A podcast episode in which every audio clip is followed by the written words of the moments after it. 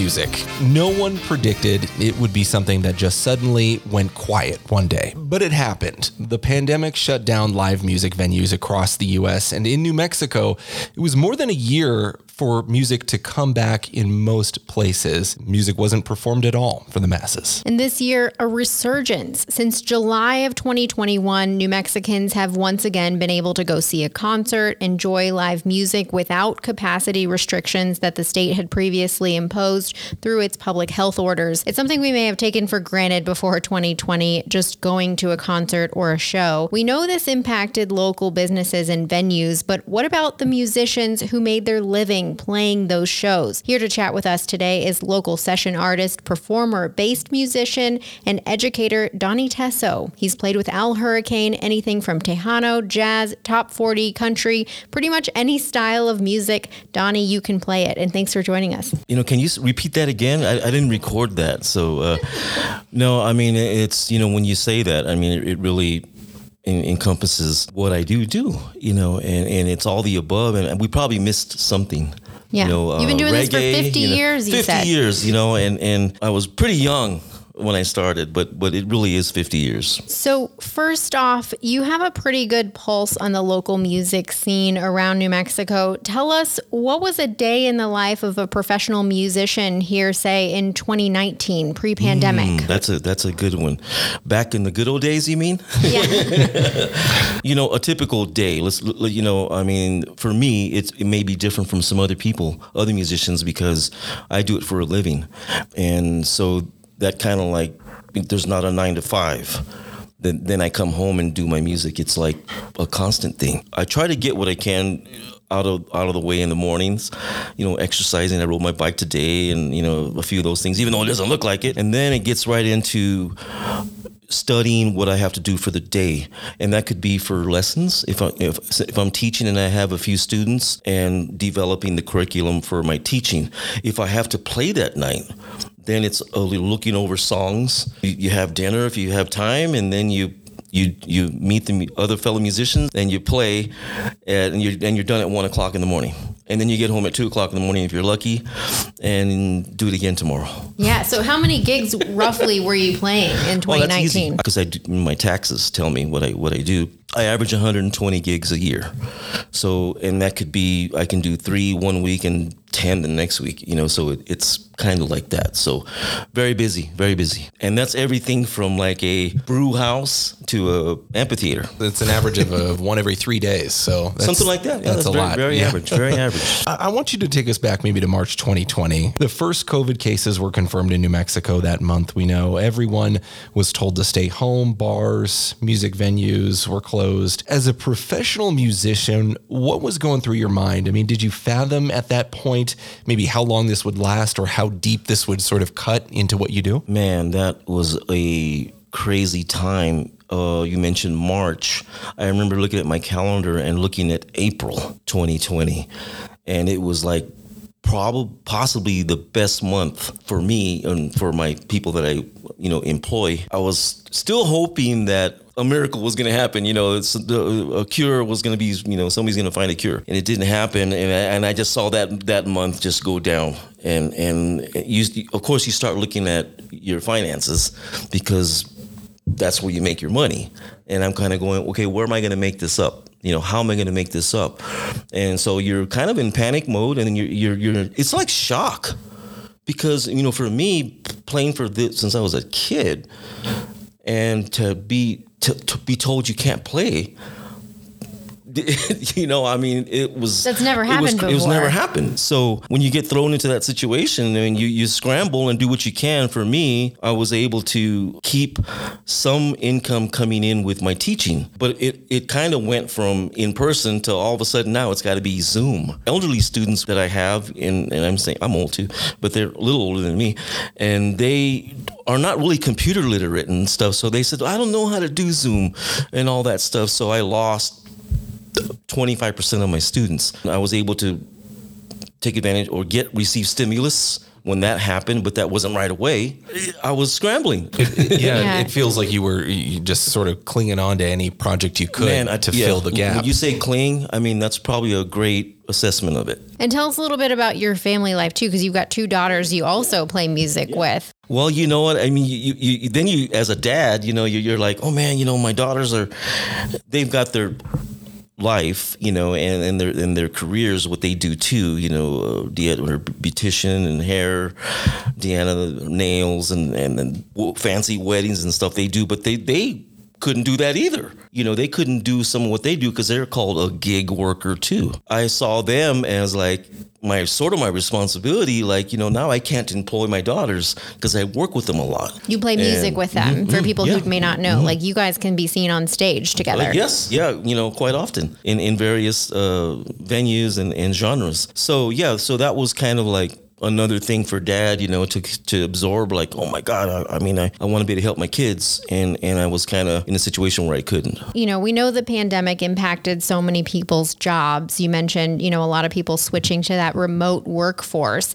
How did 2020 impact you personally, your ability to make a living? Uh, Other musicians that you played with, were you able to sort of make up that re- lost revenue with those virtual lessons? And how did that work out? It was hard at first, but again, once the stimulus kicked in, you know, all, all the, the things that were put in place to gig workers don't get nothing. Usually, you know, uh, we're recognized as, I don't know, street workers, whatever we are, uh, musicians, but, you know, government allowed for us to be considered uh, a real person and receive uh, unemployment stimulus monies. But I was literally sc- scrambling to, to, to make ends meet. And thank God I was able to get more students, and that was really kind of me reaching out to people. Hey, do you do you so, do you want to study? Putting stuff on social media, like I'm available to uh, help you with your career, your, your your guitar, bass guitar, and I got some calls, and then I started doing some produ- producing. People were calling me to since they had time on their hands. You know, we got to finish this album. Will you help us? And uh, so I was able to recover some of the monies that I wasn't making on the gigs. I'm fortunate to say that I didn't struggle as much as some other people. I saw a lot of my fellow musicians really, I saw some of them sell stuff. You know, they had to sell some of their prized instruments to make, you know, ends uh, ends meet. What was the morale like among your musician friends and you too? We talked a little bit before we started recording about the sort of emotional roller coaster for musicians. Like, oh, hopefully this will only, you know, this will be over quickly, and and the excitement to really share content online sort of dwindled as well. Man, boy, did it! It's like I, I think a way to describe it would be like if you became crippled. You know, you, you, everything is different. You can't walk anymore, or somebody has to help you. You you feel handicapped. It was just to see my fellow musicians, you know, uh, in despair was was tough. But a lot of us uh, came together in text messaging, social medias, helping each other out, words of encouragement. Uh, what I did, I started a Zoom thing where I said, you know what, I'm sitting here on a Friday night. It was like six o'clock or something. I'm supposed to be getting ready to go play somewhere. What can I do? I said, I'm going to start reaching out to some of my industry people. I'm going to do Donnie's COVID chill sessions. And we're going to talk music on Friday night. We're we're, we're to I'm going I'm to invite as many people as I can to participate. Listen to a, a star somebody big talk to them and ask them questions about the industry. It was kind of very light and very fun and it took our minds off of not playing that night. It sounds like those kinds of uh, virtual outlets were a bit more effective and a bit more fun than maybe some of the um, the you could say pivot to video concert things that happened. Um, I know that was one thing that a lot of um, cities, the city of Albuquerque, for example, they were paying artists to do these virtual concerts online, and certainly uh, some lifeblood for those groups, but. I would imagine at the same level, it's just it's just not the same. You know, you mentioned that, Chris. It, it was like I remember doing a uh, the telethon. What's the annual Jerry Lewis thing? Not not not too long ago, and it you're there's it, there was not an audience. You know, it's just cameras, kind of like what you guys do. You know, there wasn't.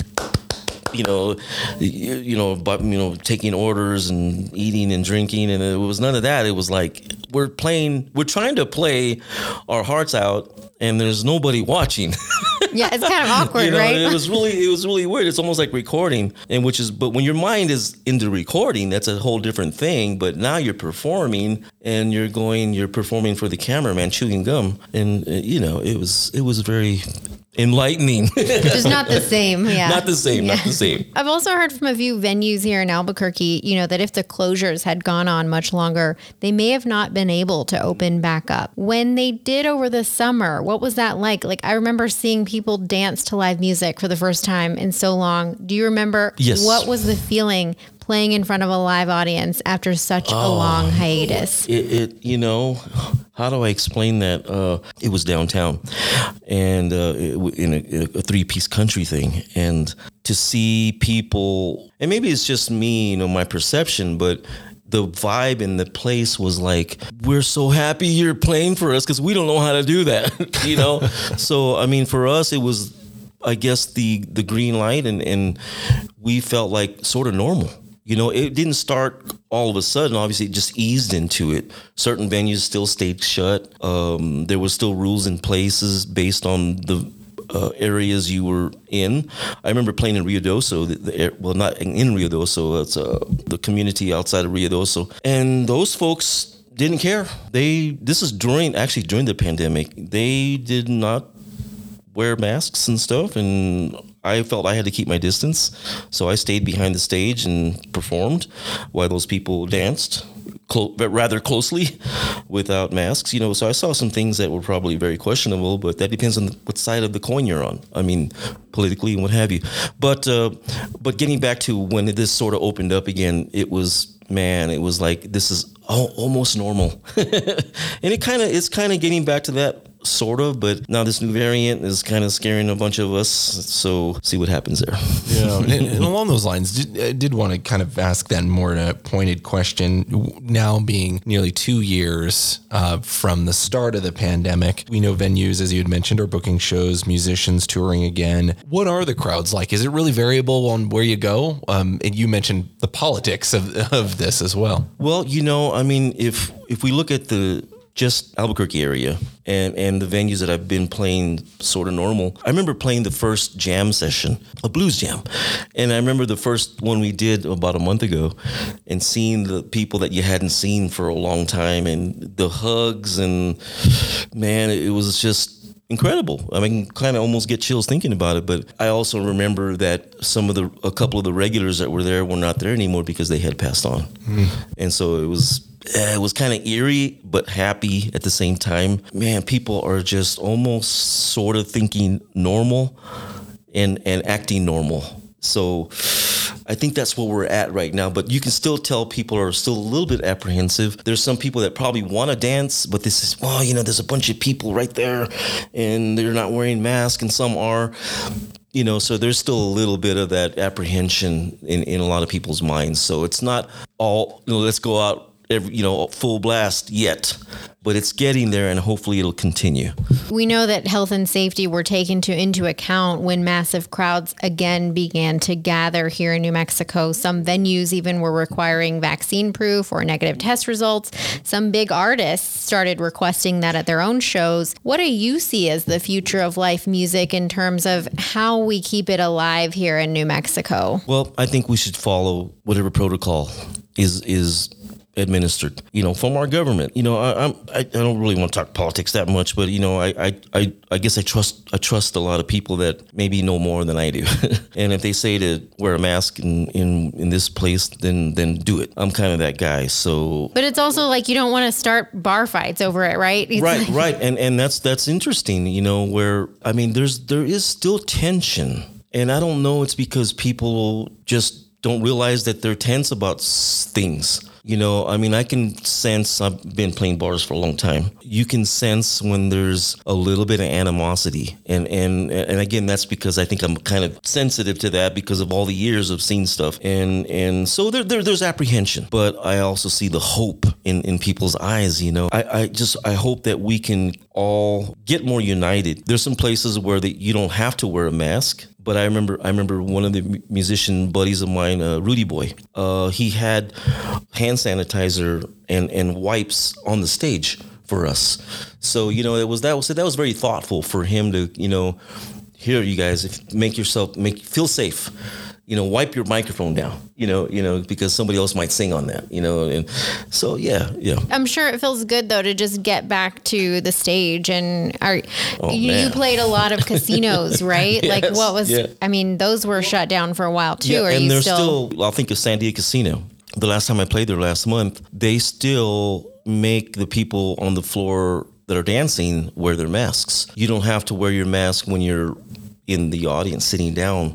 And I think the reason for that is because everybody's really close together dancing, you know, strangers dancing with strangers.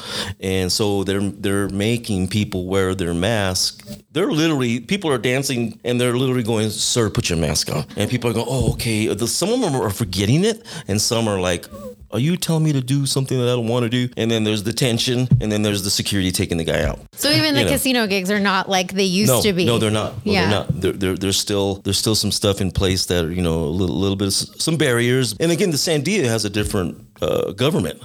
Right. You know, so they're they're they're they're, they're, so, under it's a the sovereign Pueblo, thing. You know, yeah. so they can implement what they want. Yeah, it still sounds like you guys are having fun out there, though. Yeah, it's still it's still that. I mean, when I think about this last weekend with my daughters and, and the guys, it really I remember the first gig we did together, that band, it was a country band. That first gig was like, man, it was like, wow, it's good to be back together and everybody's like smiling at each other and it's yeah, it's like family getting back together. Is there anything else you'd, you'd want people to know about New Mexico's music scene and the music scene around here? Gosh, you guys, that's I would like to see more unity. We need to support each other. What's also important is I would like to see us all unite in making more money for each other.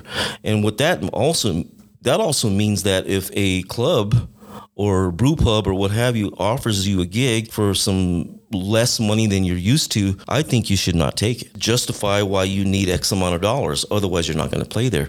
If more musicians would do that, I think that some of these clubs and, and venues will say, well, we're going to have to pay more because we're not going to have anybody. I was making $50 a gig in 1972 as a 10 year or whatever, however old I was. And in some cases, still making the same amount on a night. That's something's wrong there. You know, instead of, uh, you know, giving us a hamburger, give us a steak for, you know, that kind of thing. So, if we're speaking broadly to the general public who may not know anything about New Mexico's music scene, there's a pool of a lot of good musicians here, right? there are so many so so much talent here in New Mexico that is like world class talent. They may not think it. I see it. I've been to Nashville. I've been to I lived in Las Vegas, Nevada before I moved here. Maybe you would, you would encourage people to go see a live show. Yeah, of course. I mean, you know, the venue I played last weekend, I mean, I think it's I don't know, five dollars or something to get in. You're gonna pay five dollars for a cup of coffee. You know, why not spend five bucks to get in?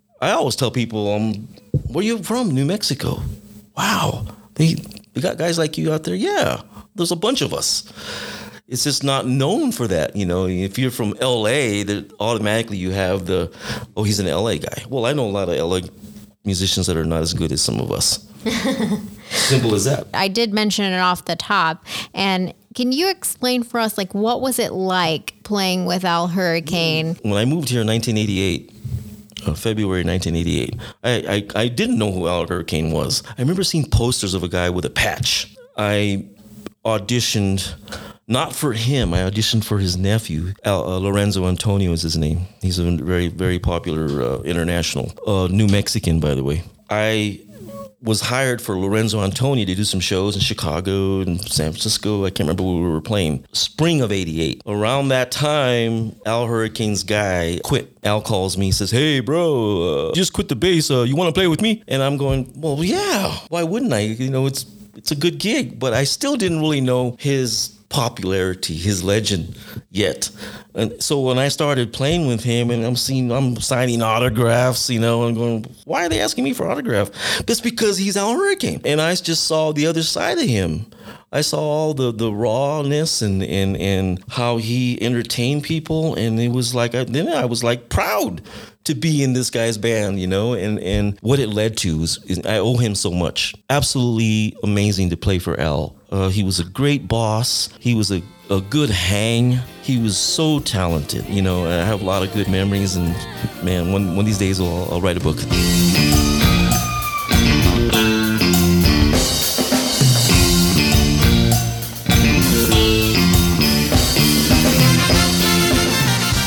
It was only on July 1st where New Mexico finally got rid of all of its indoor capacity limits that severely curtailed the number of people that could be inside participating in entertainment venues. Before that, New Mexico was on a county by county color coded framework where the most people allowed inside for an entertainment venue was 33% of capacity. And that reopening in July allowed for not just music and large concert venues, but places like Isotopes Park and big sporting sporting events resumed in the state as well.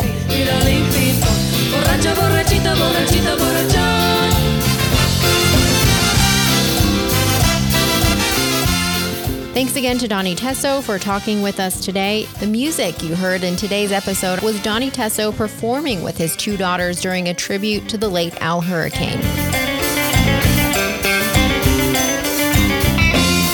Thanks to Atlanta CDs for the recording. We'll link back to the full performance in our show notes and on our website, krqe.com slash podcasts. If you like the podcast, give us a review on Apple Podcasts. Send us your feedback, comments. I'm Gabrielle.Burkhart at krqe.com and gburknm on Twitter. And I'm Chris McKee TV on Twitter and also chris.mckee at krqe.com. Thanks for listening.